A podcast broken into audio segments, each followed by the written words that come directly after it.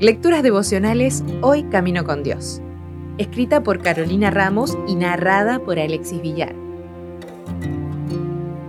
Hoy es 30 de noviembre, el canto de los primeros adventistas. Este mismo Jesús que ha sido llevado de entre ustedes al cielo, vendrá otra vez. Hechos 1.11. Joseph Bates se encontraba con algunos adventistas varados en una estación ferroviaria en Salem, Massachusetts, y juntos decidieron comenzar a cantar himnos. La gente del lugar no estaba acostumbrada a esto, así que comenzó a amontonarse alrededor de ellos y a formar una gran multitud que escuchaba arrobada a este pequeño grupo que cantaba con todo fervor. Unas siete mil se reunieron para oír la predicación después y cientos se bautizaron.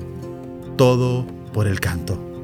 Una de las formas que los primeros adventistas tuvieron de sobreponerse al gran chasco y de compartir las doctrinas que creían fue por medio de la música y la publicación de varios himnarios.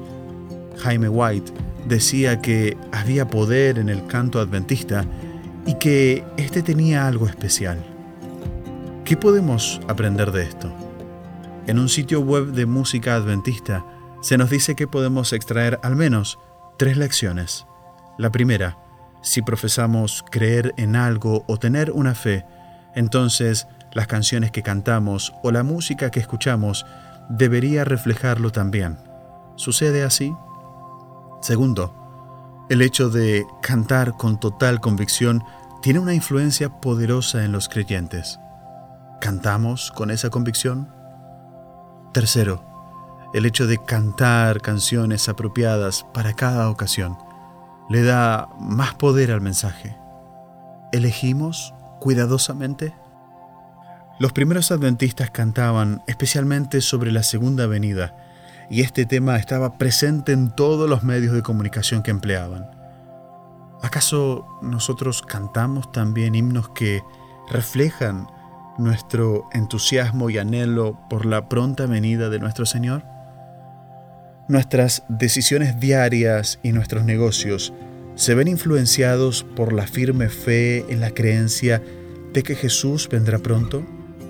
¿O nos estamos conformando a un estilo de adoración ecuménico y netamente emocional y a veces antropocéntrico?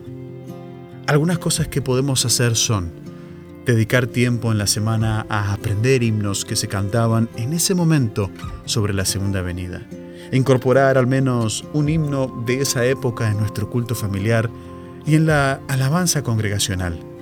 Escucharlo durante la semana en alguna grabación, visitar lugares que contengan elementos mencionados en los diferentes himnos y cantarlos para grabarlos de forma más profunda.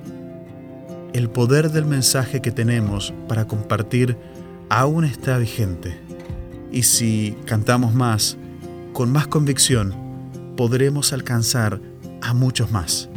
Así que, a cantar. Si desea obtener más materiales como este, ingrese a editorialaces.com.